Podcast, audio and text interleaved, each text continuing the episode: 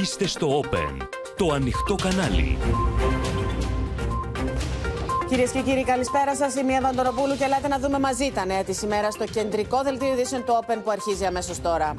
Επιστολική ψήφο σε ευρωεκλογές εντός και εκτός Ελλάδας, ανακοίνωσε ο Μητσοτάκης. Μια ενιαία περιφέρεια η χώρα παραμένει ο Σταυρός. Τι στάση θα κρατήσουν τα κόμματα. Στο 3% πληθωρισμός το Νοέμβριο συνεχίζεται το ράλι ανατιμήσεων στα τρόφιμα. Ζαλίζουν τα καπέλα στο γάλα. Η Αθήνα δεν θέλει να εμπλακεί στη Βρετανική εσωτερική αντιπαράθεση, δηλώνει ο Πρωθυπουργός και κλείνει το θέμα μετά τις απρέπειες Σούνακ. Τρεις νεκροί από την επίθεση της Χαμάς σε στάση λεωφορείου στην Ιερουσαλήμ. Επεκτείνεται ως το βράδυ η εκεχηρία. Πέθανε στα 100 του χρόνια ο μάγος παγκόσμιας διπλωματίας Χένρι Κίσιγκερ. Στίγμα ο σκοτεινός του ρόλος στο πραξικόπημα κατά του Μακαρίου και στην τουρκική εισβολή. Έφυγε ο μεγάλος Έλληνας συγγραφέας Βασίλης Βασιλικός, εμβληματικό του έργο το βιβλίο Ζήτα για την δολοφονία του Γρηγόρη Λαμπράκη.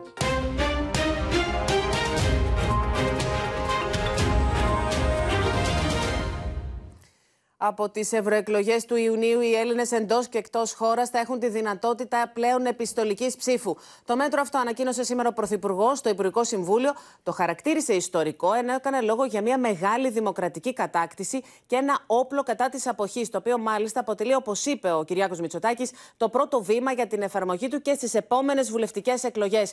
Οι απόδημοι βλέπουν πολύ θετικά το μέτρο, ενώ οι αντιδράσεις των κομμάτων της αντιπολίτευσης ποικίλουν καθιερώνουμε για όποιον το επιθυμεί εντός και εκτός Ελλάδος την επιστολική ψήφο. Ο Κυριάκος Μητσοτάκης εξέπληξε ακόμα και τους υπουργούς του με την είδηση που μετέφερε στο Υπουργικό Συμβούλιο για τη δυνατότητα οι απόδημοι να ψηφίσουν με επιστολική ψήφο στις ευρωεκλογές του Ιουνίου. Κάθε απόδημος που θα είναι εγγεγραμμένος στους ειδικούς καταλόγους ε, θα ψηφίζει χωρίς να πρέπει να ταξιδεύει συχνά εκατοντάδες, χιλιάδες χιλιόμετρα. Θα μπορεί να το κάνει από το σπίτι του, θα μπορεί να το κάνει από την εργασία του. Η ίδια δυνατότητα θα δοθεί και στους Έλληνες για τους οποίους η φυσική παρουσία είναι δύσκολη, όπως ασθενείς, υπερήλικες, άτομα με αναπηρία ή εργαζόμενους. Στόχος να αναχαιτιστεί η αποχή που λόγω της χαλαρής ψήφου στις ευρωεκλογές μπορεί να είναι πολύ μεγάλη. Πιστεύω ότι είναι μια ιστορική τομή η οποία διευρύνει το σώμα των πολιτών που συμμετέχουν στις εκλογές. Νομίζω ότι είναι η πιο ισχυρή απάντηση την οποία μπορούμε να δώσουμε στην αποχή και στην αδράνεια των πολιτών. Νίκη Κεραμέως και Θοδωρής Λιβάνιος παρουσίασαν βήμα-βήμα τη διαδικασία της επιστολικής ψήφου με απότερο στόχο να εφαρμοστεί και στις εθνικές εκλογές. Ερχόμαστε τώρα να άρουμε και όλα τα πρακτικά εμπόδια. Μετά τα νομικά, όλα τα πρακτικά, όλα τα πραγματικά εμπόδια. Στο εξωτερικό θα έχουμε μόνο επιστολική ψήφο στις ευρωεκλογές. Δεν θα στηθούν εκλογικά τμήματα εκτός Ελλάδας. Ο εκλογέας παραλαμβάνει το εκλογικό του υλικό στη διεύθυνση που θα δηλώσει. Θα το δείτε μετά και αναλυτικό. Ψηφίζει, αποστέλει το φάκελό του και η καταμέτρηση των ψήφων θα γίνει σε 7 η ώρα το βράδυ της Κυριακής. Θετικά βλέπουν τις ανακοινώσεις οι απόδημοι Έλληνες. Νιώθαμε εμείς οι Έλληνες που ζούσαμε εκτός Ελλάδας ότι δεν μπορούσαμε να απολαύσουμε τα ίδια δικαιώματα και μπορώ να πω ότι σήμερα ε, με αυτό το ευχάριστο νέο λέξεις όπως πρόοδος, ισότητα, δημοκρατία, δικαίωση ε, έρχονται πραγματικά στο νου μας. Οι αντιδράσεις των κομμάτων της αντιπολίτευσης ποικίλουν, εστιάζοντας σε διαφορετικές παραμέτρους του θέματος. Η σημερινή εξαγγελία δεν πρέπει να αποτελέσει αντικείμενο εκμετάλλευσης. Απαιτεί απαντήσεις για πιθανά συνταγματικά κολλήματα, για την διασφάλιση της μυστικότητας της ψήφου, καθώς και δικλείδες που θα προστατεύσουν από ενδεχόμενη νόθευση το εκλογικό αποτέλεσμα. Έχουμε διάθεση συνένεσης, αλλά με σοβαρές θεσμικές εγγυήσεις. Σε πολλά κράτη υπάρχει επιστολική ψήφος, αλλά υπάρχουν και εγγυήσεις που διασφαλίζουν τη διαφάνεια και την εύρυθμη λειτουργία της εκλογικής διαδικασίας. Περιμένουμε να δούμε το νόμο που θα φέρει η Νέα Δημοκρατία. Καταρχάς, είμαστε θετικοί να διευκολύνουμε το δικαίωμα άσκησης το εκλογικό κάθε πολίτη εντός και εκτός της χώρας, αλλά με σοβαρές θεσμικές εγγυήσεις. Οτιδήποτε άλλο εκτός από την αυτοπρόσωπη παρουσία σε εκλογικά τμήματα ανοίγει το δρόμο για την άσκηση ακόμη πιο άμεσων πιέσεων και εκβιασμών στους ψηφοφόρους. Πώς θα πάει σε εκλογές όταν στις προηγούμενες εκλογές η σάκη από τη Γερμανία ερχόταν ανοιχτή. Εμείς δεν εμπιστευόμαστε τη Νέα Δημοκρατία, δεν εμπιστευόμαστε τι επιλογές της.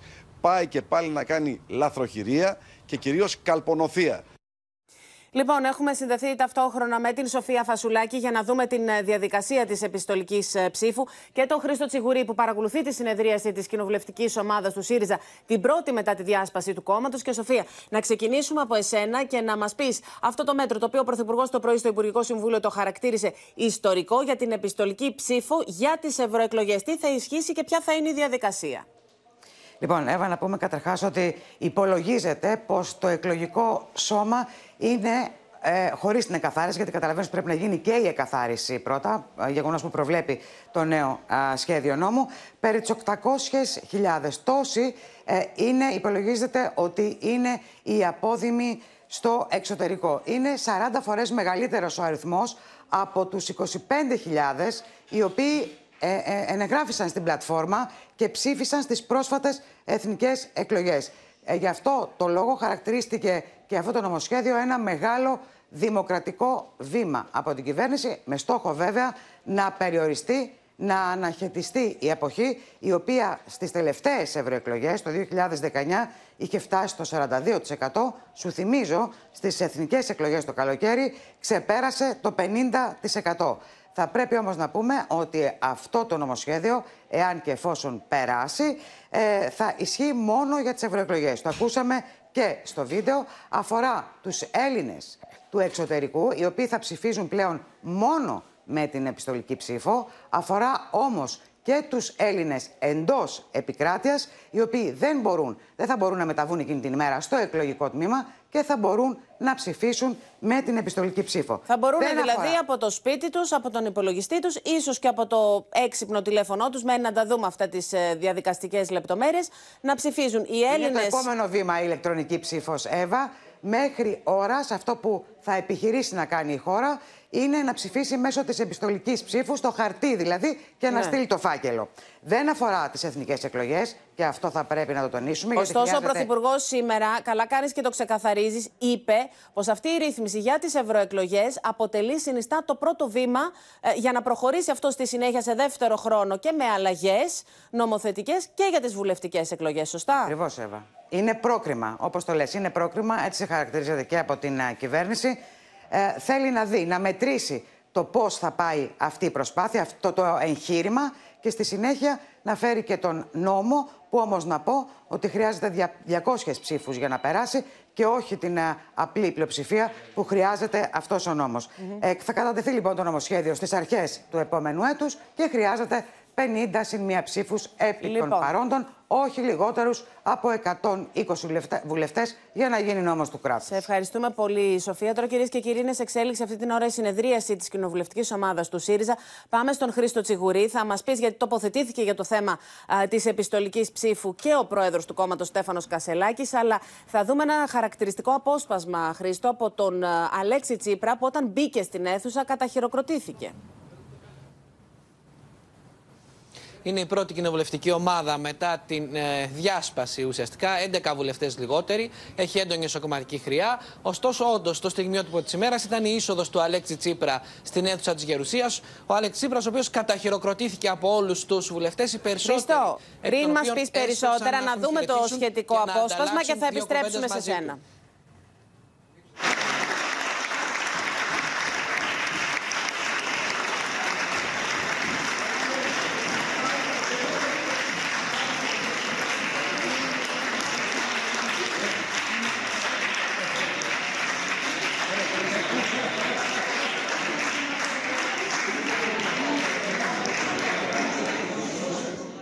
Λοιπόν, παρακολουθήσαμε Χρήστο Τσιγουρή την πολύ θερμή υποδοχή από τους ε, βουλευτές του ΣΥΡΙΖΑ στον Αλέξη Τσίπρα και είναι επί της ουσίας και η πρώτη του επίσημη εμφάνιση και του Αλέξη Τσίπρα μετά την διάσπαση.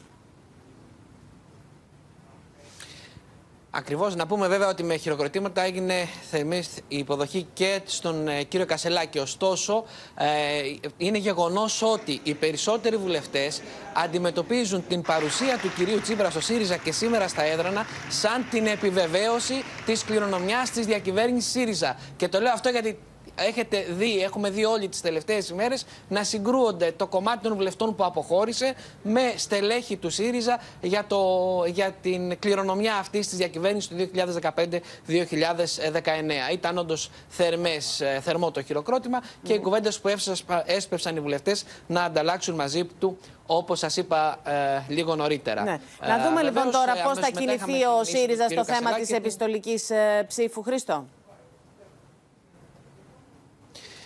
Ναι, ήταν ένα από τα πρώτα θέματα στα οποία αναφέρθηκε ο κύριος Κασελάκης στην ομιλία του. Καταρχήν θετικά υποστήριξε ότι χρειάζεται άμεση αντιμετώπιση η αποχή στις εκλογές και η συμμετοχή α, και η μη- η ενίσχυση της συμμετοχής των πολιτών στις εκλογές. Φαίνεται ότι υπάρχει μια καταρχήν θετική αντιμετώπιση. Θύμισε ότι ο ΣΥΡΙΖΑ είχε ζητήσει οι εποχικοί εργαζόμενοι να μπορούν να συμμετέχουν και ζητά σήμερα α, να μην τύχει ε, μικροκομματικής εκμετάλλευσης αυτή η πρωτοβουλία. Υποστηρίζει ότι υπάρχουν θέματα που έχουν να κάνουν ε, με τα πιθανά συνταγματικά κολλήματα, με τη διασφάλιση της μυστικότητας της ψήφου και τις ασφαλιστικές δικλείδες που θα υιοθετηθούν για να μην υπάρξει επηρεασμός του αποτελέσματος. Ωστόσο, θα περιμένει, όπως λέει, τις προτάσεις, τις λεπτομέρειες αυτής της πρότασης από το Υπουργείο Εσωτερικών για να τοποθετηθεί. Θυμίζω ότι ο κύριος Κασελάκης Χρήστο. είναι Έλληνας του εξωτερικού, έχει ζήσει ένα μεγάλο μέρος της ζωής του και Λοιπόν, ήταν υπέρ της επιστολικής Για πάμε ψήφου. να παρακολουθήσουμε ένα χαρακτηριστικό απόσπασμα από την τοποθέτησή του. Έστω και με καθυστέρηση, ακούσαμε την ανακοίνωση του Πρωθυπουργού στο Υπουργικό Συμβούλιο σχετικά με την καθιέρωση της επιστολικής ψήφου στις επικείμενες ευρωεκλογές.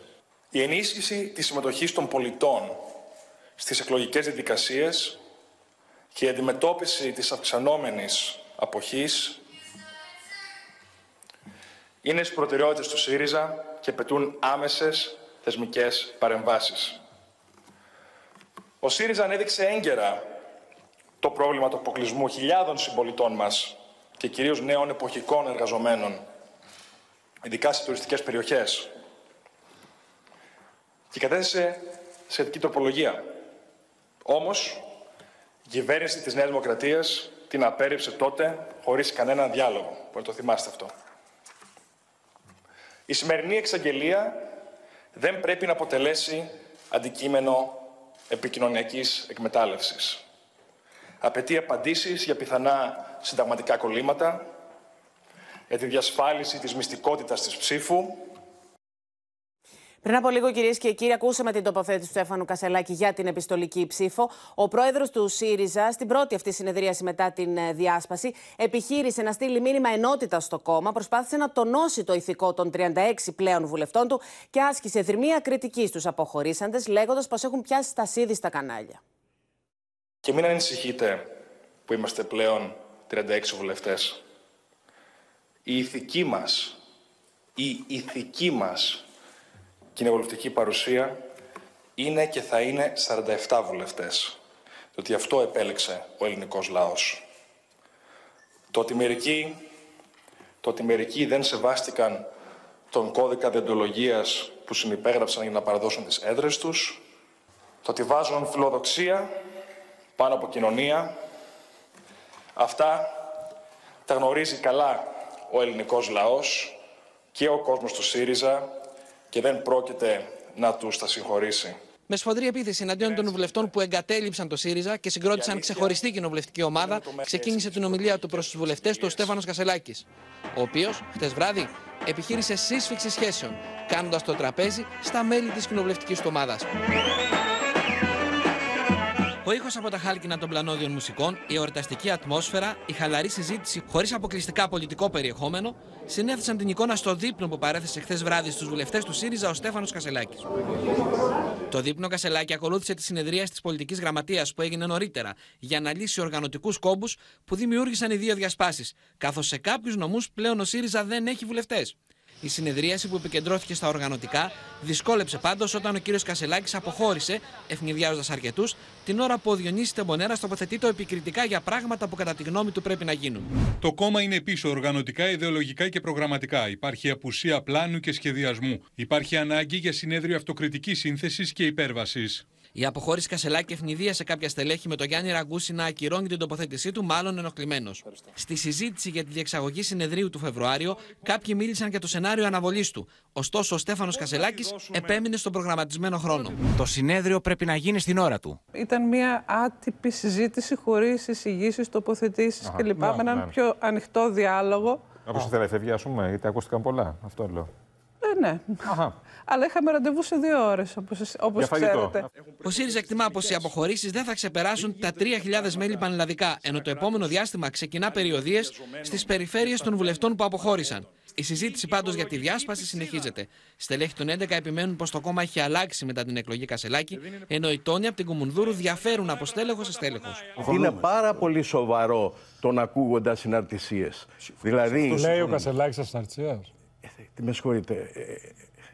Ε, Το μαξιλάρι ε, έχουμε καθίσει δύο φορές επάνω και δύο φορές το έχουμε πετάξει. Αντίπαλός μας σήμερα είναι η πραγματικότητα, τα προβλήματα και βεβαίως η διακυβέρνηση της Νέας Δημοκρατίας. Ναι. Την ώρα που υπάρχει ένας ισχυρός πόλος της Νέας Δημοκρατίας και γίνεται πολυδιάσπωση στον κεντροαριστερό χώρο, ε, προφανώς αυτό ευνοεί εμέσως ε, τ- ε, την εδραίωση, Ναι. Την, ε, Πάντως αποστάτε την- δεν τους την ενίσχυση. Ούτε δεκανίκια του Νέα Κοιτάξτε, Δημοκρατία. δεν μου αρέσουν οι χαρακτηρισμοί που έχουν ιστορικά φορτία άλλων εποχών και άλλου τύπου. Με αμύωτη ένταση συνεχίζονται οι αντιδράσεις των ελεύθερων επαγγελματιών για το νέο φορολογικό. 12 ενώσεις επαγγελματιών έστειλαν επιστολή στον Πρωθυπουργό, ζητώντας συνάντηση μαζί του και κάνοντας λόγο για ένα άδικο σύστημα. Παράλληλα, φουντώνει και η πολιτική αντιπαράθεση για το φορολογικό, με τον αρμόδιο Υπουργό να απαντά πριν από λίγο πως είναι μύθος πως στοχοποιούν τους ελεύθερους επαγγελματίες και πως στοχοποιούν τη φοροδιαφυγή. Πάνω από μισό δισεκατομμύριο εκτιμά ότι θα εισπράξει η κυβέρνηση από το νέο σύστημα φορολόγησης των ελεύθερων επαγγελματιών, τα οποία, όπως λέει, θα κατευθύνει σε κοινωνικές δαπάνες. Ο προπολογισμό που έχει κατατεθεί στη Βουλή προβλέπει αύξηση της επιχορήγησης προς τα νοσοκομεία κατά 481 εκατομμύρια ευρώ το 2024 και 255 εκατομμύρια ευρώ στον προπολογισμό του Υπουργείου Παιδείας. Η κυβέρνηση μπορεί να ε, ακούει ε, την κοινωνία χωρίς όμως να υπακούει σε καμία συντεχνία. Και γι' αυτό και θα επαναλάβω ότι ο στόχος μας παραμένει ο ίδιος, η ενίσχυση της φορολογικής ε, συνείδησης και φυσικά δέσμευση της κυβέρνησης τα πρόσθετα έσοδα να κατευθυνθούν σε κρίσιμους τομείς όπως η παιδεία και η υγεία. Παρά τις βελτιώσεις, οι ελεύθεροι επαγγελματίες δεν κάνουν πίσω. Τα οριζόντια μέτρα και η φορολόγηση για εισοδήματα που δεν έχουν αποκτηθεί δημιουργούν αδικίες. Όπω άδικο είναι και ο συλλήβδην χαρακτηρισμός των ελεύθερων επαγγελματιών ως φοροφυγάδων. Είναι προφανές ότι η καταπολέμηση της φοροδιαφυγής προποθέτει έναν ουσιαστικό διάλογο μεταξύ όλων των φορέων. Μύθος νούμερο ένα. Στοχοποιείτε τους ελεύθερους επαγγελματίες. Λάθος.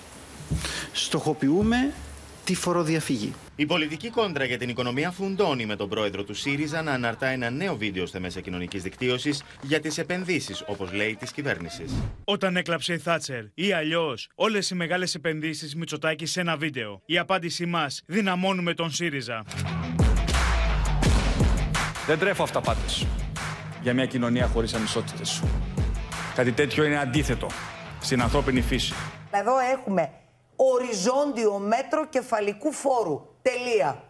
Και τι λέει εδώ τώρα; Συμμόρφωση το Και λένε. τι λέει εδώ; Συμμόρφωση. Το λένε Για φορολογική να δούμε συμμόρφωση. λοιπόν. Στη Βουλή η μάχη για το φορολογικό έχει ήδη ξεκινήσει. Μην κάνετε τον αυτοκράτορα, κύριε Θεοχάρη. Διορισμένος υπουργός είστε. Εγώ θα πω, εγώ θα κουνήσω το χέρι. Ο σεβασμός σας για έναν εκλεγμένο συνάδελφό σας βουλευτή που τον χαρακτηρίζετε Είστε, έτσι. είστε με- στη θέση που του τον βουλευτή τώρα, χαρακτηρίζετε- κύριε, ή που τον είστε διορισμένος χαρακτηρίζετε υπουργός. έτσι, Δείχνει την Είστε απέκτειά στη σας για τη θέση του δημοκρατία. διορισμού. Το νομοσχέδιο θα ψηφιστεί μέσα στο Δεκέμβριο. Λοιπόν, ο πληθωρισμός βλέπουμε και την Χρύσα Φόσκολου μειώθηκε στο 3%. Ωστόσο, Χρύσα, αυτό που μας καίει, οι τιμές φωτιάς στα τρόφιμα παραμένουν. Γιατί εκεί έχουμε επί της ουσίας επιβράδυνση του ρυθμού αύξησης. Δεν σημαίνει ότι δεν ανεβαίνουν, δεν αυξάνονται οι τιμές. Σημαίνει όμως ότι ανεβαίνουν με πιο αργούς ρυθμούς. Πάμε να τα δούμε όμως αναλυτικά. Είχαμε νωρίς το πρωί τα στοιχεία από τη Eurostat. Στο 3 κλείνει το Νοέμβριο ο πληθωρισμός, από το 3,8 πέφτει δηλαδή. Όμως, αν πάμε στην επόμενη κάρτα μας για να δούμε τα στοιχεία στην Ευρωζώνη, βλέπουμε ότι πηγαίνει στο 2,4 από το 2,9, αλλά και σε αυτή την περίπτωση, Εύα, στην η Ελλάδα είναι πιο ψηλά ο πληθωρισμός από όλη την Ευρωζώνη. Τώρα να πούμε ότι το Νοέμβριο οι τιμές των τροφίμων, του αλκοόλ αλλά και του καπνού έπεσαν στο 7,7. Είναι αυτό που μας έλεγες. Ε, πέπτει- με συγχωρείτε, πέφτουν στο 6,9 από το 7,7 7,4. Όμως αυτό είπαμε ότι σημαίνει ότι ανεβαίνουν οι τιμές, αλλά ανεβαίνουν με πιο αργό ρυθμό. Δεν αλλάζει κάτι. Έχουμε και τις άλλες υπηρεσίες που βρίσκονται στο αλλά 4. Εδώ παίζει ρόλο και το γεγονός ότι ο κόσμος, mm. επειδή δεν τα βγάζει πέρα κάθε μήνα, έχει κόψει και πολλά βασικά αγαθά. Δηλαδή πλέον αυτό. περικόπτει ακόμα και τρόφιμα. Αυτό ακριβώς είναι το βασικό που λες. Και στα μη ενεργειακά βιομηχανικά αγαθά βλέπουμε μία μείωση 2,9 από 3,5.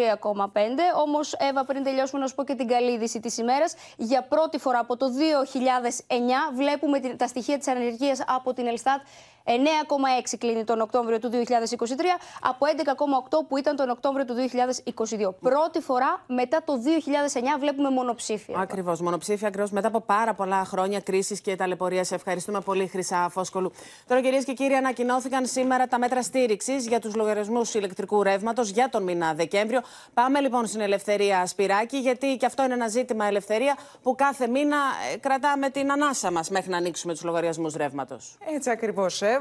Να πούμε λοιπόν ότι από 1η Πρώτου του 24 αλλάζουν όλα στα τιμολόγια ρεύματο. Είναι κάτι βέβαια το οποίο είχε ενημερώσει εδώ και αρκετό διάστημα το Υπουργείο Περιβάλλοντος και Ενέργειας. Στη ζωή μας λοιπόν μπαίνουν τα χρωματιστά τιμολόγια, το πράσινο, το μπλε, το κίτρινο, το πορτοκαλί. Πάμε όμως να δούμε τι ακριβώς σημαίνει το καθένα. Να πούμε ότι ήδη οι πάροχοι έχουν ξεκινήσει την ενημέρωση στα νοικοκυριά. Βλέπουμε λοιπόν το πράσινο. Αυτό σύμφωνα μάλιστα και με την κυβέρνηση είναι και το τιμολόγιο που συμφέρει περισσότερο. Διότι από, πρώτες, ε, από την πρώτη του μήνα και όλα θα γνωρίζουμε πόσο θα πληρώνουμε, ενώ σε περίπτωση που θέλουμε να αλλάξουμε πάροχο αυτό θα γίνεται χωρίς πέναντι. Πάμε να δούμε τώρα τα κίτρινα. Να μου επιτρέψεις το σημείο αυτό να σου πω ότι υπάρχει και μια μικρή κόντρα μεταξύ κυβέρνησης και παρόχων, διότι υπάρχει τη μεριά τους λένε ότι το κίτρινο συμφέρει περισσότερο τους καταναλωτές, καθώς είναι ε, πιο φθηνό, πιο οικονομικός 17%. Παρότι βέβαια βλέπουμε ότι η τιμή μεταβάλλεται σύμφωνα με τις διακυμάνσεις της χονδρεμπορικής αγοράς ηλεκτρικής ενέργειας. Έχουμε και το μπλε τιμολόγιο, στο οποίο ισχύει ότι θα υπάρχει σταθερή τιμή προμήθειας για όλο το συμβόλαιο, ενώ τέλος, Εύα, και να ολοκληρώσω με αυτό, έρχονται τα πορτοκαλί τιμολόγια, τα οποία όμως βέβαια δεν μπορούμε να υπολογίζουμε ναι. όσοι δεν έχουμε έξυπνους μετρητές. Λοιπόν, και το, και το βασικό είναι πως θα μπορούμε να αλλάζουμε κάθε φορά αναλόγως του τι πιστεύει ο καθένας στο κάθε νοικοκυριό, πώ τον συμφέρει, χωρίς να υπάρχει πέναλτη. Σε ευχαριστούμε πολύ, Ελευθερία Σπυράκη. Μένουμε τώρα, κυρίες και κύριοι, στα ζητήματα ακρίβειας, γιατί ένα ακόμα βασικό αγαθό που τίνει πλέον να γίνει είδος πολυτελείας είναι το γάλα. Και ενώ φεύγει σε πολύ χαμηλές τιμές από τους κτηνοτρόφους, στο ράφι του σούπερ μάρκετ φτάνει τουλάχιστον τρεις φορές πάνω, συμπαρασύροντας και τα υπόλοιπα γαλακτοκομικά προϊόντα. Γαλατάκι παίρνουμε, αλλά είναι πολύ ακριβό δεν φτάνουν τα λεφτά πλέον. Πρωταθλήτρια στην ακρίβεια στο γάλα η Ελλάδα ανάμεσα στις χώρες της Ευρωπαϊκής Ένωσης. Μάλιστα, το παράδοξο είναι ότι παρά τα αυξημένα κόστη, η παραγωγή πολλούν φθηνά στους εμπόρους, όμως στους καταναλωτές το γάλα φτάνει σε απαγορευτική τιμή. Η τιμή του γάλακτο στο τελευταίο εξάμεινο είχε κάποια πτώση, είχε φτάσει γύρω και στα 45 με 48 λεπτά. Τώρα έχει αρχίσει να ανεβαίνει πολύ, ε, πολύ αργά ένα-ένα λεπτό. Σύμφωνα με τους κτηνοτρόφους, πολλούν το γελαδινό γάλα στους εμπόρους από 0,33 έως 0,54 ευρώ το λίτρο και στο καταναλωτή φτάνει πάνω από 1,30 και 1,60 ευρώ. Το κατσικίσιο πωλείται 1 ευρώ το λίτρο και ο καταναλωτής το αγοράζει από 2 2,80 ευρώ, ενώ το πρόβιο γάλα πωλείται 1,54 ευρώ το λίτρο. Δεν μπορεί να υπάρξει βιώσιμη κτηνοτροφική επιχείρηση που θα βγάζει ένα μεροκάματο με αυτά τα κόστη παραγωγής αν πέσει το γάλα. Η τιμή αυξήθηκε απότομα. Οι αυξήσεις στο γάλα φέρνουν απόφευκτα ανατιμήσεις στις τιμές των γαλακτοκομικών προϊόντων. Για να παραχθεί ένα κιλό φέτα απαιτούνται 4,3 λίτρα γάλακτος. Αυτό σημαίνει ότι το κόστος μόνο για το γάλα είναι κάτι παραπάνω από 8 ευρώ. Το υπόλοιπο της τιμής της φέτας έχει να κάνει με τα κόστη λειτουργίας στο τυροκομείο αλλά και τα μεταφορικά. Πλέον είναι και τα υπόλοιπα κόστη που έχουν αυξηθεί, ε, πετρέλαιο ε, και οι ζωοτροφές. Η τιμή της φέτας κυμαίνεται από 10,50 έως 14,50 ευρώ το κιλό, ενώ το κατσικίσιο από 10,90 μέχρι και 14 ευρώ το κιλό. Σύμφωνα με έρευνα της Επιτροπής Ανταγωνισμού της Ευρωπαϊκής Ένωσης, πληρώνουμε ακριβότερα έως και 128,6% τόσο το γάλα όσο και τα γαλακτοκομικά προϊόντα σε σχέση με άλλες ευρωπαϊκές χώρες. Νέες εικόνες ντροπής από τα μεγάλα νοσοκομεία της χώρας φέρνει το Open στη δημοσιότητα σήμερα μετά τις χθεσινές αποκαλύψεις από το μεγαλύτερο μευτήριο της χώρας, το Έλενα Βενιζέλου. Γιατροί και εργαζόμενοι στα νοσοκομεία βρέθηκαν και σήμερα στους δρόμους, διαμαρτυρώμενοι για την κατάσταση στη δημόσια υγεία, την υποστελέχωση αλλά και την απόλυτη ανάγκη να αυξηθούν τα κονδύλια.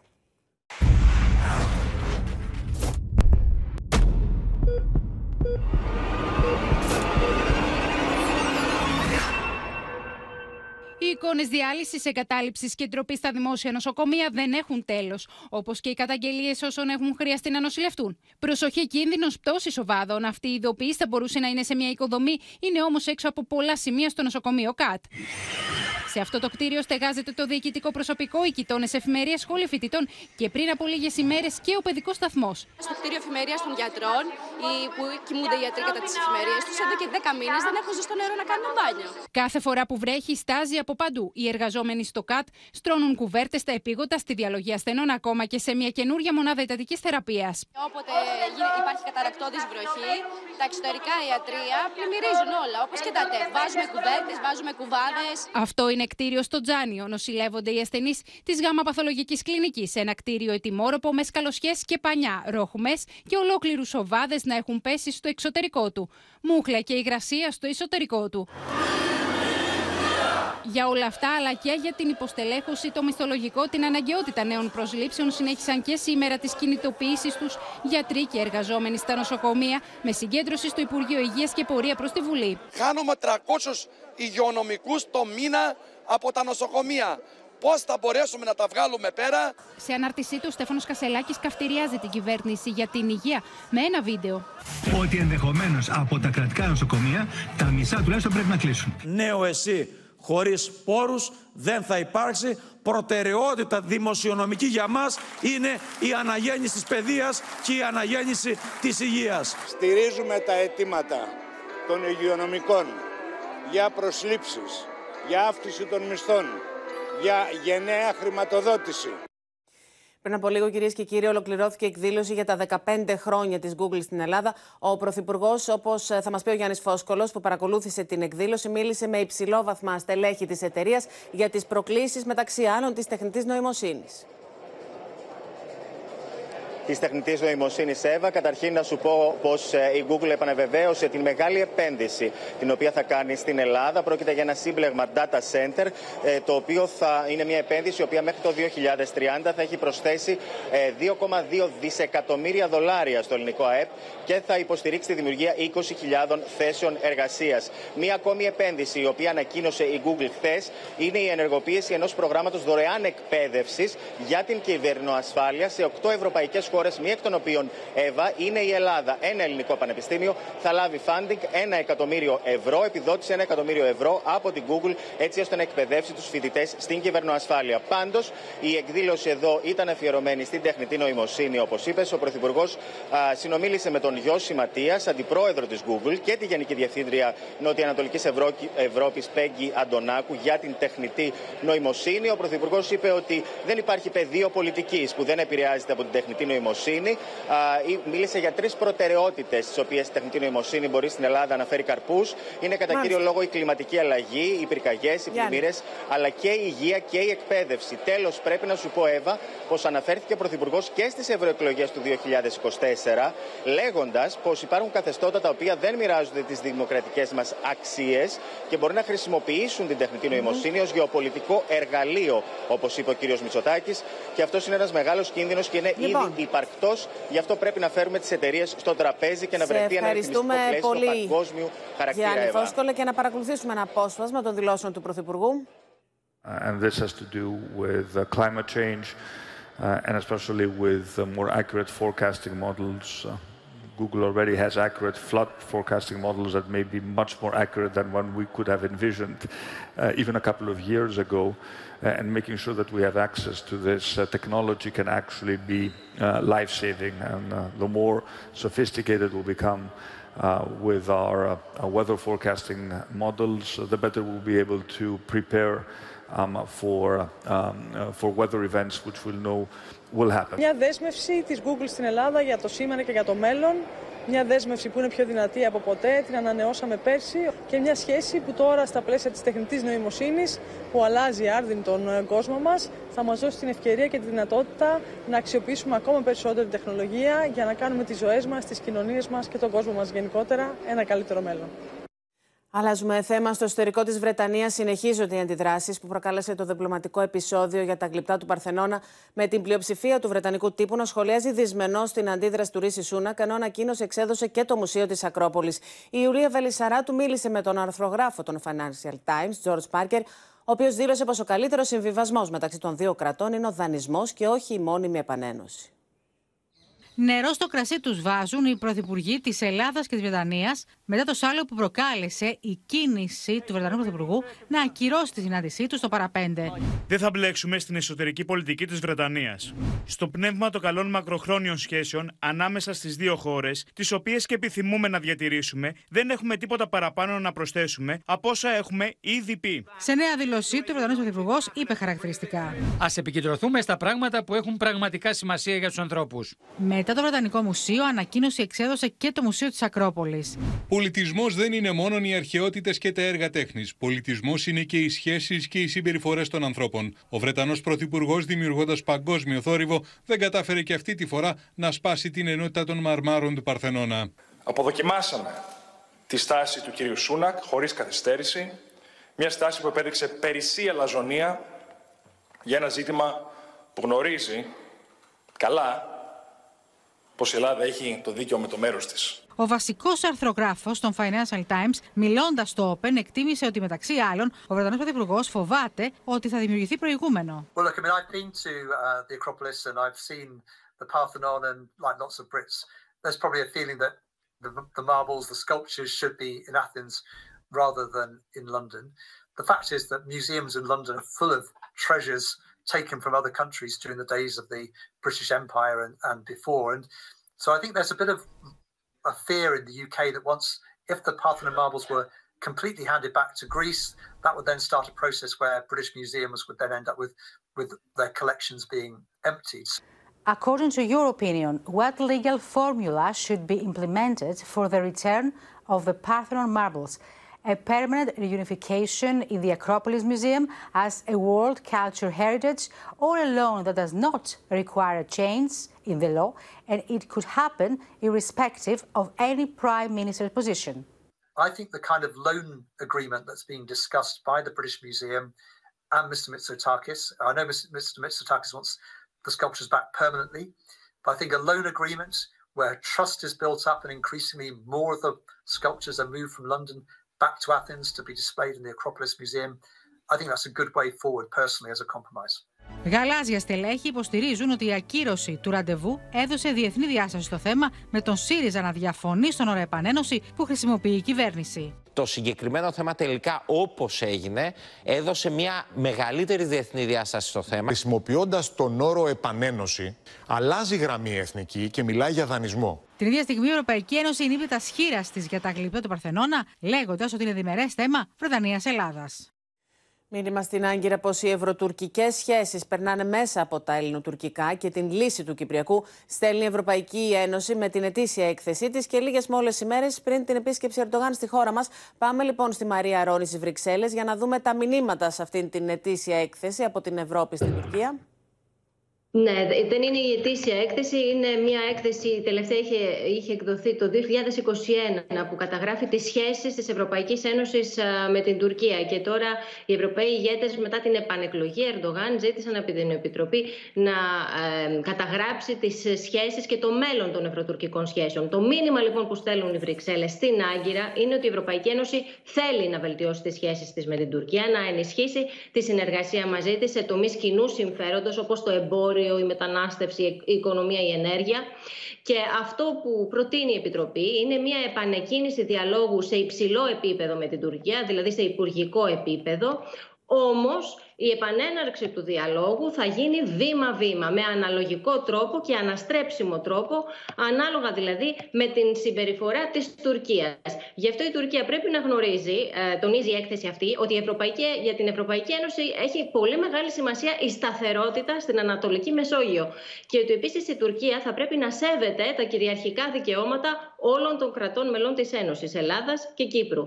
Μέσα σε αυτό το πλαίσιο λοιπόν ε, η Τουρκία μπορεί να κερδίσει πρόοδο σε κάποια από τα πάγια αιτήματά της. Για παράδειγμα, μπορεί, η Επιτροπή προτείνει να διευκολυνθεί η χορήγηση βίζας σε ορισμένες κατηγορίες λοιπόν, Τούρκων πολιτών και στο εμπόριο να, συνεχισ... να συνεχιστούν οι συζητήσεις για τον εξυγχρονισμό της Τελωνιακής Ένωσης. Ευχαριστούμε πολύ, Μαρία Ρόνη. Τώρα στο μέτωπο του πολέμου θα πάμε. Η Χαμάς ανέλαβε την ευθύνη για το τρομοκρατικό θανάσιμο χτύπημα σήμερα στην Ιερουσαλήμ, από το οποίο έχασαν τη ζωή τους τρεις άνθρωποι. Η τρομοκρατική οργάνωση χτύπησε μέσα στην Ιερουσαλήμ και ενώ ήταν σε ισχύ και χειρία, ζητώντας μάλιστα να κλιμακωθεί η αντίσταση κατά του Ισραήλ. Στην δυτική όχθη τώρα δύο παιδιά σκοτώθηκαν από Ισραήλ πειρά. Ανανεώθηκε λίγο πριν την εκπνοή της η ανακοχή μεταξύ Ισραήλ και Χαμάς στη λωρίδα της Γάζας. Λίγο πριν την παράταση της ανακοχής μεταξύ Ισραήλ και Χαμάς στη λωρίδα της Γάζας, δύο μαχητές της Χαμάς βγαίνουν από ένα όχημα και ανοίγουν πύρ εναντίον ανθρώπων που βρίσκονται σε στάση λεωφορείου στην Ιερουσαλήμ. Τρεις Ισραηλινοί πέφτουν νεκροί. Οι δυνάμεις της ασφαλείας του Ισραήλ απαντούν στα πυρά με αποτέλεσμα να εξουδετερώσουν τους δύο Παλαιστινίους. Λίγο πριν, ο Ισραηλινός στρατός είχε ανοίξει πύρ στη δυτική όχθη και σκότωσε δύο παιδιά 9 και 15 ετών. Μαθητές από τα σχολεία της περιοχής βρίσκονται στο σημείο, κρατούν σημαίες και πανώ στέλνοντας το μήνυμα ότι το Ισραήλ είναι δυνατό και θα νικήσει. Χθες το βράδυ Χαμάς απελευθέρωσε 14 ομήρους. Σήμερα απελευθερώνονται 10 Ισραηλινοί. Συγκινημένοι δικοί τους άνθρωποι με το που τους αντικρίζουν, τους φύγουν στην αγκαλιά τους. Συγκλονίζει η μητέρα μιας ομήρου.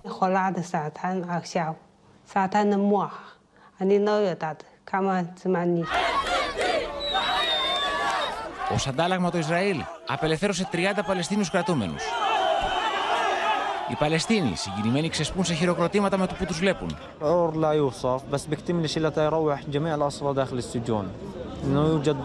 في لي اخو داخل السجن في لي اولاد عمي وابن عمتي داخل السجون الاحتلال واصحابي يعني ان شاء الله ان شاء الله رب العالمين جميعهم بروحوا για νέα διήμερη παράταση τη εκεχηρία πιέζουν Κατάρ και Αίγυπτο.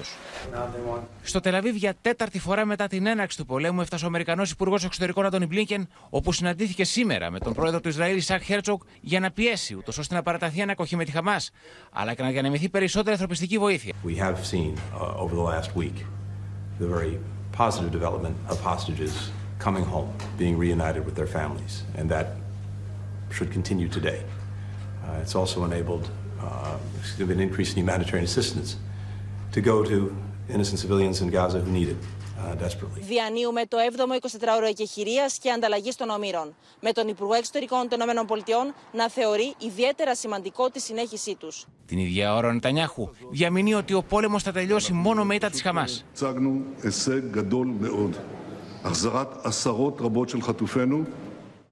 Έχουμε συνδεθεί με τον Νότιο Ισραήλ και την απεσταλμένη του Όπεν Αδαμαντία Λιόλιου. Αδαμαντία, να μας πεις πώς εξελίσσεται η απελευθέρωση της 7η ομάδας των ομήρων και τι νεότερα έχουμε σχετικά με την παράταση ή όχι της εκεχηρίας η οποία λήγει σήμερα το βράδυ.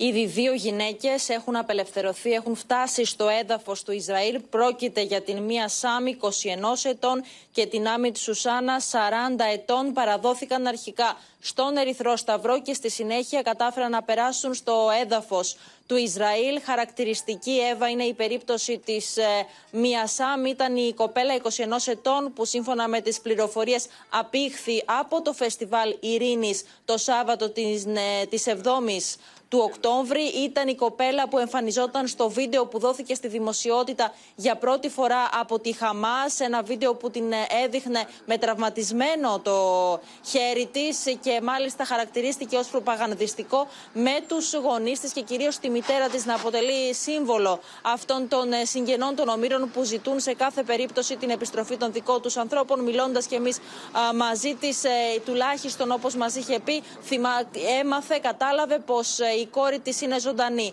Αναμένουμε συνολικά 10 ε, ανθρώπους, 10 ομήρους να απελευθερωθούν σήμερα οι δύο εκ των οποίων έχουν ρωσική υπηκότητα και να κατευθυνθούν στη συνέχεια στα νοσοκομεία της χώρας. Τώρα, Εύα, αυτό που έχει ιδιαίτερη σημασία είναι το τι ακριβώς θα εξελιχθεί με την εκεχηρία και το πώς θα διαμορφωθούν τα πράγματα. Είδαμε ότι ο Υπουργός Εξωτερικών των Ηνωμένων Πολιτειών έφτασε ε, σήμερα στο Ισραήλ και συναντήθηκε και με τον κύριο Νετανιάχου, αλλά και με το Πολεμικό Συμβούλιο, όπως και με τον πρόεδρο του Ισραήλ. Αυτό που καταλαβαίνουμε και η αίσθηση που έχουμε είναι ότι η Αμερική μπορεί να πιέζει και να ελπίζει σε μια συνέχιση της κατάπαυσης του πυρός. Τα μηνύματα που έρχονται όμως από τον ε, πρόεδρο του Ισραήλ όπως και από τον Πρωθυπουργό είναι ότι η μάχη, το πεδίο της μάχης πρέπει να ξεκινήσει και πάλι, πρέπει να ξεκινήσει και πάλι ο πόλεμος. Μάλιστα διαβεβαιώνει ακόμη και στο εκτενές Υπουργικό Συμβούλιο που είχε χθες πριν ανακοινωθεί η παράταση μόλις 24 ωρών ε, είναι ότι θα πρέπει να καταστραφεί η Χαμάς και να εξαλειφθεί κάθε πιθανότητα ότι θα απειληθεί το καθεστώς και το κράτος πολύ, του Ισραήλ στο μέλλον. Και... Αναμένουμε πιθανόν ολιγοήμερες παύσεις του πυρός από εδώ Λοιπόν, το παρακολουθούμε. Σε ευχαριστούμε πολύ και πάμε να δούμε τι καταγράψετε μαζί και με τον Δημήτρη Αλεξάκη στο ρεπορτάζ σας για τις συνθήκες εκπαίδευσης σε στρατιωτική βάση στα σύνορα Γάζα-Ισραήλ. Στο δεύτερο μέρος του ρεπορτάζ θα δείτε πώς εκπαιδεύονται οι στρατιώτες σε τεχνικές πολέμου μέσα στον αστικό ιστό. Το συγκεκριμένο κέντρο εκπαίδευσης του στρατού του Ισραήλ προσωμιάζει με τη Γάζα. Δεν είναι τυχαία άλλωστε η ονομασία Μικρή Γάζα. Υπάρχουν 500 κτίρια και 9 διαφορετικές γειτονιές. Μπορεί τώρα να βρισκόμαστε σε μια προσωρινή, όπως τονίζουν οι δυνάμεις του Ισραήλ, πάυση του πυρός, ωστόσο κατόπιν όλοι είναι έτοιμοι να συνεχίσουν τις πολεμικές επιχειρήσεις. Wherever we knew terrorists were, we went there, we got them. and we're eliminating uh, terrorist after terrorist, area after area, neighborhood after neighborhood. And so far, we are achieving the goals of, uh, of our war. That it's to eliminate the terrorist Hamas from the threat from Gaza and the Israeli people, and to bring back our uh, hostages.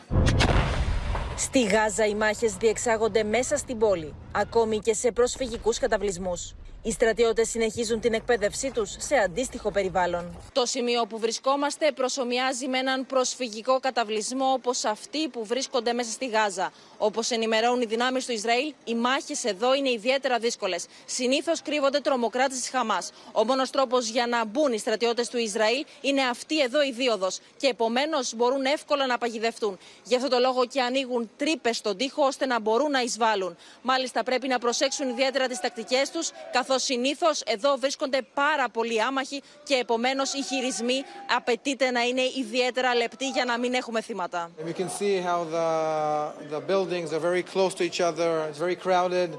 I mean, you can, it's very couple meters from house to house. You can't bring uh, heavy vehicles inside this area. You need to learn your way in this kinds of uh, places because if you don't, you're not familiar with the area, it's very easy to get lost. You can imagine when you have terrorists around you and you have booby traps, you have tunnels, and you have also civilians that are walking around here and because they live here, how um, difficult it is to, to have uh, combat, but it's part of our mission. When we, talk, we tell about um, refugee camp, uh, that means that there are no refugees, no civilians there. Why are you training at these spots? Because in this spot, like every other place that it's uh, complicated in Gaza, the Hamas terrorists are hiding and putting themselves inside. Um, most of the places uh, we come, we tell the civilians before we come there, this is going to be a fire zone. We're going to have your combat. Please take yourselves to be safe and leave to a safer place. Um, and the Hamas is, is staying there. Πάμε τώρα κυρίες και κύριοι σε ένα αδιανόητο διπλωματικό περιστατικό. Επί 40 λεπτά ο Γερμανός πρόεδρος Στάιν Μάιερ παρέμεινε στο αεροπλάνο του κατά την άφηξή του στο αεροδρόμιο του Κατάρ, καθώς όπως θα μας πει ο Παντελής Βαλασόπουλος δεν υπήρχε κανένας αξιωματούχος να τον υποδεχτεί. Τι ακριβώς συνέβη Παντελή; Ακριβώς. Καλησπέρα. Χθες το απόγευμα έφτασε στο Κατάρ ο πρόεδρος της Δημοκρατίας, ο Στάιν Μάγερ, για διαβουλεύσεις με την εκεί κυβέρνηση. Έφτασε στο αεροδρόμιο, βλέπουμε και το βίντεο. Στρώθηκε το κόκκινο χαλί. Πήγε και ο πρέσβης της Γερμανίας, όμως δεν εμφανίστηκε κανείς να τον υποδεχθεί. Επί 40 λεπτά ο πρόεδρος της Δημοκρατίας παρέμενε στην πόρτα του αεροσκάφους με σταυρωμένα τα χέρια μήχανο περιμένοντας τελικά μετά από 40 Μα λεπτά. τον βλέπουμε όρθιος στην πόρτα. Δηλαδή είναι αδιανόητο αυτό το οποίο έχει συμβεί και περιμένει. Το βλέπουμε εδώ, βλέπουμε τις σχετικές εικόνες. Ακριβώς εμφανίστηκε μετά από 40 λεπτά ο Υπουργός Εξωτερικών του Κατάρ. Ε, να πούμε ότι δεν ξέρουμε ακριβώς τι έχει γίνει. Υπολογίζουν ότι ήταν ένα καψόνι του Κατάρ στον πρόεδρο της Δημοκρατίας, καθώς η κυρία Μπέρμποκ, υπουργός Εξωτερικών, έχει πει ότι το Κατάρ πρέπει να σταματήσει να χρηματοδοτεί την τρομοκρατία και να, δι, και να δίνει άσυλο στη Χαμάς. Να σου πω ότι το έχει ξαναπάθει αυτό ο κύριος Στάινμάιερ ως υπουργός Εξωτερικών είχε πάει στην Τουρκία και οι Τούρκοι τον άφησαν επίσης επί 40 λεπτά να περιμένει σε ένα σκοτεινό διάδρομο του αεροδρομίου. Μάλιστα, Εύα. μιλάμε για πρακτικές και συμπεριφοράς εκτός ε, διπλωματικής οδού σε κάθε περίπτωση. Σε ευχαριστούμε πολύ Παντελή. Τώρα, κυρίες και κύριοι, έφυγε από την ζωή σε ηλικία 100 ετών ο Χένρι Κίσιγκερ, που είχε χαρακτηριστεί γεράκι και ταυτόχρονα αλεπού της διεθνούς διπλωματίας. Αμφιλεγόμενη προσωπικότητα που έπαιξε κομβικό ρόλο στο δεύτερο μισό του 20ου αιώνα και καθόρισε την αμερικανική εξωτερική πολιτική την δεκαετία του 70. Ο ρόλος του στο πραξικόπημα εναντίον του Αρχιεπισκόπου Μακαρίου, που οδήγησε στην τουρκική εισβολή στην Κύπρο, υπήρξε σκοτεινός, όπως και στην ανατροπή του Προέδρου Αλιέντε στη Χιλή. Η βράβευσή του με Νόμπελ Ειρήνης είχε ξεσηκώσει θύελα αντιδράσεων. We have some breaking news this evening. Former Secretary of State Henry Kissinger has passed away at the age of 100. The American diplomat passed away at his home in Connecticut, a giant of the Republican Party.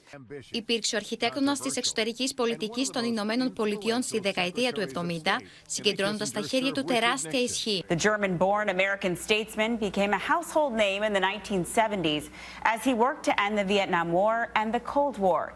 He worked under both presidents Richard Nixon and Gerald Ford. Για τον αυταρχικό χαρακτήρα του και τις σκληρές θέσεις του χαρακτηρίστηκε ως γεράκι. Όμως για τη διορατικότητά του και την ευελιξία του κέρδισε τον τίτλο Αλεπού της διπλωματίας. If I had to do it over again, I would do again substantially the same way. Στην ιστορία έμεινε το άνοιγμα στην Κίνα του Μάο Τσετούγκ με στόχο να διασπάσει το μέτωπο με τη Σοβιετική Ένωση, όπως και ο ενεργός ρόλος του στην ανατροπή του Προέδρου Αλιέντε στη Χιλή. Καθοριστική υπήρξε η συμμετοχή τους στην σκοτεινή υπόθεση του πραξικοπήματος εναντίον του Αρχιεπισκόπου Μαγαρίου, που οδήγησε στην τουρκική εισβολή και στην τραγωδία της Κύπρου.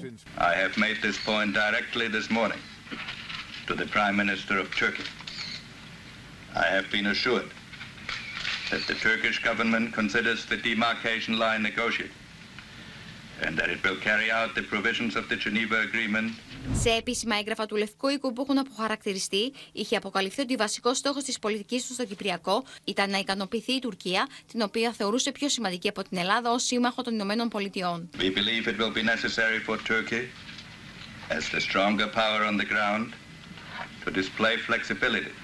Ο ίδιος στα απομνημονεύματα του έγραψε πως πρώτη στο μέλημά του ήταν να αποφευθεί ένας πόλεμος Ελλάδα-Τουρκία που θα οδηγούσε στην κατάρρευση της νοτιοανατολικής πτέρυγας του ΝΑΤΟ.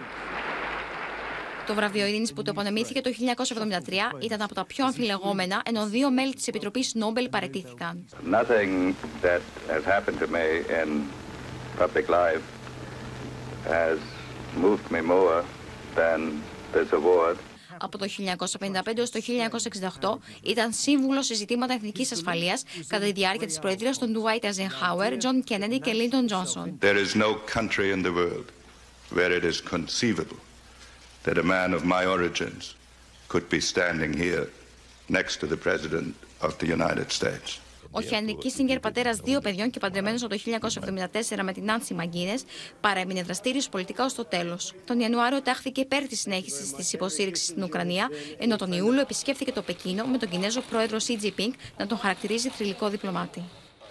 Επιστροφή εδώ με αμύωτη ένταση συνεχίζεται η συζήτηση για το νομοσχέδιο για τον γάμο και την τεκνοθεσία των ομόφυλων ζευγαριών, αλλά και τη στάση που θα κρατήσουν κυρίως οι υπουργοί της Νέας Δημοκρατίας. Μετά το βουλευτή της Νέας Δημοκρατίας Νικήτα Κακλαμάνη και ο Γιάννης Λοβέρδος υποστηρίζει πως όποιος υπουργός διαφωνεί με το νομοθετικό έργο της κυβέρνησης παρετείται, με αφορμή την ξεκάθαρη τοποθέτηση του Μάκη Βορύδη. Νομίζω ότι σε αυτά τα ζητήματα ε, υπάρχει τώρα και μια παράδοση, τα έχουμε αντιμετωπίσει και στο παρελθόν είναι ζητήματα συνειδήσεως στα οποία δεν υπάρχουν θέματα πειθαρχιών. Επιμένει να διαφωνεί ανοιχτά για το νομοσχέδιο που αφορά το γάμο και την τεκνοθεσία των ομόφυλων ζευγαριών ο Μάκης Βορύδης, αν και υπουργός της κυβέρνησης. Ο Πρωθυπουργός θα υλοποιήσει την προεκλογική του δέσμευση και εκείνος θα κρίνει αν θα υπάρξει κομματική πειθαρχία, τονίζει ο κυβερνητικός εκπρόσωπος. Αυτές είναι αποφάσεις του Πρωθυπουργού. Τι θα ισχύσει ως προς το θέματα της πειθαρχίας που είπατε, ως προς τα θέματα της ψηφοφορίας. Έχουμε έναν Πρωθυπουργό ο οποίος στηρεί το λόγο του. Αλλά και κάτι άλλο το οποίο τον διακρίνει και διακρίνει συνολικά νομίζω την κυβέρνηση ότι δεν νομοθετεί με κλειστές πόρτες. Πληθαίνουν την ίδια ώρα οι γαλάζιες αντιρρήσεις για το επίμαχο νομοσχέδιο, με επίκεντρο κυρίως το θέμα της τεκνοθεσίας. Είμαι κατά, θα το καταψηφίσω. Φαντάζομαι ότι θα υπάρχει η ψήφος κατά συνείδηση όπως υπήρξε και στο σύμφωνο. Ο γάμος εκ των πραγμάτων είναι μια παρέμβαση στο οικογενειακό πια δίκαιο. Η παρέμβαση αυτό σημαίνει ότι αλλάζει η μορφή της οικογένειας. Δηλαδή η οικογένεια πια έχει δύο μπαμπάδες ή δύο μαμάδες. Δεν μπορεί να αποσυνδεθεί ο γάμος από την υιοθεσία. Όποιος υπουργός δεν ψηφίζει νόμους της κυβέρνησής του πρέπει να παραιτηθεί. Άλλο υπουργός, άλλο βουλευτής. Εμένα με βρίσκει αντίθετη ε, η θεσμοθέτηση του γάμου των, ε, ε, στα ομόφυλα ζευγάρια. Διαφορετικές φωνές όμως ακούγονται και στους κόλπους του ΣΥΡΙΖΑ. Στο γάμο δηλαδή μεταξύ των ομόφυλων ζευγαριών είναι, το θέμα είναι η πολιτεία να διασφαλίσει ότι έχουν το ίδιο δικαίωμα με τα υπόλοιπα ζευγάρια. Θα ανοίξει και μέχρι εκεί πόρτα. η τεκνοθεσία. Δεν είναι ένα ζήτημα το οποίο μπορεί να ανοίξει τώρα και με τέτοιους όρους και κατά τη γνώμη μου θα έπρεπε να μείνει, εκεί που, να μείνει στο επίπεδο που βρίσκεται. Κάθε προοδευτικός άνθρωπος, κάθε αριστερός, κάθε φιλελεύθερος, κάθε άνθρωπος που αντιλαμβάνεται τα δικαιώματα και την ισότητα είναι υπέρ το να μπορούν δύο άνθρωποι να κάνουν τη δική τους επιλογή. Και παιδιά. Τεκνοθεσία, φυσικά. Την τελευταία του πνοή σε ηλικία 89 ετών άφησε ο εμβληματικός και βραβευμένος συγγραφέας Βασίλης Βασιλικός. Θεωρείται από τους πλέον γνωστούς συγγραφείς παγκοσμίως και είναι ένας από τους 10 πιο μεταφρασμένους Έλληνες συγγραφείς. Αναγνωρίστηκε παγκοσμίως χάρη στο μυθιστόρημά του Ζήτα, το οποίο αφορούσε τον Γρηγόρη Λαμπράκη και την δολοφονία του το 1963, 1963 με συγχωρείτε, που έγινε βιβλίο σύμβολο. Ο συγγραφέας τι είναι; Είναι ένα πρόσωπο το οποίο κλείνεται μέσα σε τέσσερις στίχους και προσπαθεί να δημιουργήσει εκ του μη όντως το όν. Πολύ μοναχική δουλειά σπουδαίος συγγραφέας με 130 βιβλία τα οποία μεταφράστηκαν σε 33 γλώσσες. Ενεργός πολίτης και άνθρωπος μαχητικός με ανήσυχο πνεύμα υπερασπιζόμενος πάντα τις αξίες της δημοκρατίας. Ο Βασίλης Βασιλικός που έφυγε από τη ζωή στα 89 του χρόνια άφησε ανεξίτηλη τη σφραγίδα του στην ελληνική λογοτεχνία και την ιστορία του τόπου μας. Η γλώσσα βγάζει κυρίως μεγάλους ποιητές, όχι μεγάλους πεζογράφους. Οι πεζογράφοι θέλουν μεγάλη κοινωνία. Κοινωνία είτε σε άνοδο είτε σε κατάρρευση. Τον θεωρούσα πολύ νέο ακόμα και πραγματικά συγκινήθηκα. Χάσαμε έναν πολύ σημαντικό πεζογράφο. Έχει γράψει βιβλία τα οποία διαβάζονται πάντα με απόλαυση. Ταυτοχρόνως ήταν ένας ε, δημοκρατικός άνθρωπος στον καιρό της Χούντας συναντηθήκαμε στο εξωτερικό, πήρε μέρος σε πολλές αντιχουντικές εκδηλώσεις. Δεν συμβιβάστηκε ποτέ με εκείνο το καθεστώς, αλλά αντίθετα το καταπολέμησε. Έγινε παγκόσμια γνωστός με το βιβλίο του Ζήτα, που αναφέρεται στη δολοφονία του Γρηγόρη Λαμπράκη από το παρακράτος. Το Ζήτα μεταφέρθηκε στον κινηματογράφο από τον Κώστα Γαβρά και έγινε σύμβολο του αντιχουντικού αγώνα. Όταν γνωριστήκαμε εσύ ήδη είχες διαβάσει το Ζήτα στα ελληνικά και είχες σκεφτεί, ήθελες από... να το, το κάνεις ταινία. Το Ζήτα αν έχει τη δύναμη που μου λένε τώρα έχει, όπως το δεχτήκαν οι άνθρωποι αυτή τη δύναμη, είναι γιατί έγινε με πάθος. Γεννημένος στην Καβάλα το 1934, ο Βασίλης Βασιλικός είχε σπουδάσει νομικά στο Αριστοτέλειο Πανεπιστήμιο και σκηνοθεσία στο Πανεπιστήμιο Γιέιλ. Έγραψε μυθιστορήματα, νουβέλες, θεατρικά και ποίηση. Για τον ίδιο το πιο σημαντικό και αγαπημένο έργο του ήταν το μυθιστόρημα Γλάφκος Θαρασάκης. Είναι ένας εξαιρετικά σημαντικός συγγραφέας. Διεύρυνε τα όρια της ελληνικής λογοτεχνίας και υφολογικά και θεματολογικά ήταν ε, πάρα πολύ γενναιόδωρος, συναρπαστικός στις διηγήσεις του, γλαφυρός, λετζές, ένας αληθινός κοσμοπολίτης. Επειδή αισθανόταν ε, σιγουριά για τον εαυτό του και δικαίως, διότι από τη γενιά ήταν ε, ο πιο ταλαντούχος. Γι' αυτό το λόγο ήταν και πολύ δοτικός προς τους άλλους. Με επιλογή του Ανδρέα Παπανδρέου είχε διατελέσει αναπληρωτής γενικός διευθυντής της ΣΕΡΤ και αργότερα πρεσβευτής της Ελλάδας στην UNESCO. Την προηγούμενη κοινοβουλευτική περίοδο ήταν βουλευτής επικρατείας του ΣΥΡΙΖΑ. Πολιτεύτηκε ως ενεργός πολίτης, αλλά δεν ήταν γεννημένος για να ασκεί την πολιτική, όπως έλεγε ο ίδιος. Η, η πολιτική για μένα είναι η τέχνη του συμβιβασμού. Εκείνο που λείπει σήμερα παγκοσμίως είναι οι ηγέτες. Στο σημείο αυτό το δελτίο μας ολοκληρώθηκε. Μείνετε συντονισμένοι στο Open. Αμέσως μετά ακολουθεί η δραματική σειρά εποχής έρωτας φυγάς. Από όλους εμάς να έχετε ένα υπέροχο βράδυ. Καληνύχτα.